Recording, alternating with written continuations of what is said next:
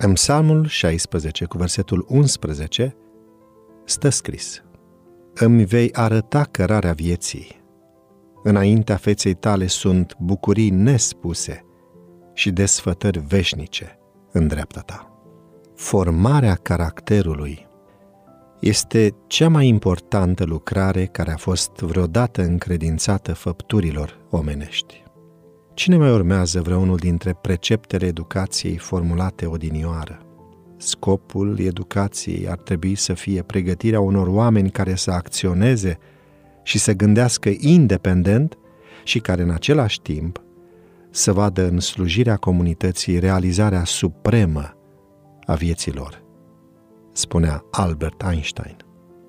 Scopul educației este nimicirea mărginirii egoiste a individului și supunerea lui la rațiunea lucrurilor, spunea Titu Maiorescu. Educația este cea mai puternică armă pe care o puteți folosi pentru a schimba lumea, a scris Nelson Mandela. Iar Immanuel Kant spunea că omul poate deveni om numai prin educație. El nu e nimic decât ceea ce face educația din el.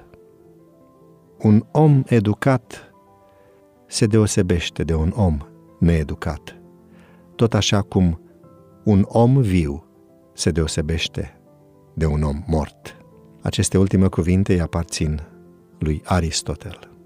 Este evident că nicio generație de tineri din trecut nu a avut de înfruntat pericole și provocări atât de mari ca acelea de astăzi, care reduc șansele formării omului frumos după tiparul cerului.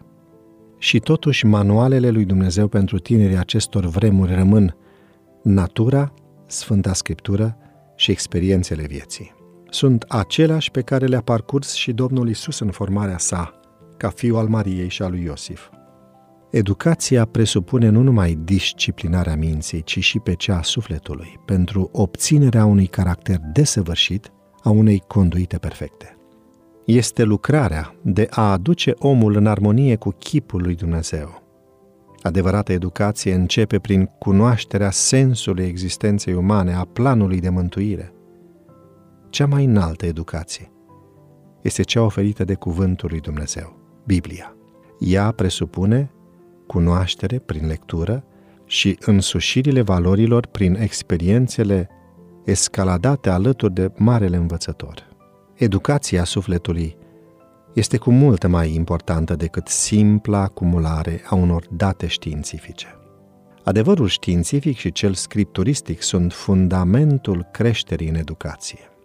Cunoașterea lumii în care trăim este esențială pentru parcursul nostru existențial terestru, dar dacă se pierde obiectivul vieții veșnice, al mântuirii personale, în ziua judecății, orice culme științifică va fi doar o scânteie trecătoare. Cea mai înaltă educație pentru tinerii de astăzi înseamnă a fi părtași naturii divine, a imita viața și caracterul Domnului Isus. Îți oferă azi o cheie a educației adevărate. În Hristos sunt ascunse toate comorile înțelepciunii și ale științei, spunea Pavel în Coloseni doi, cu versetul trei. Fii un tânăr educat, fii un candidat al cerului.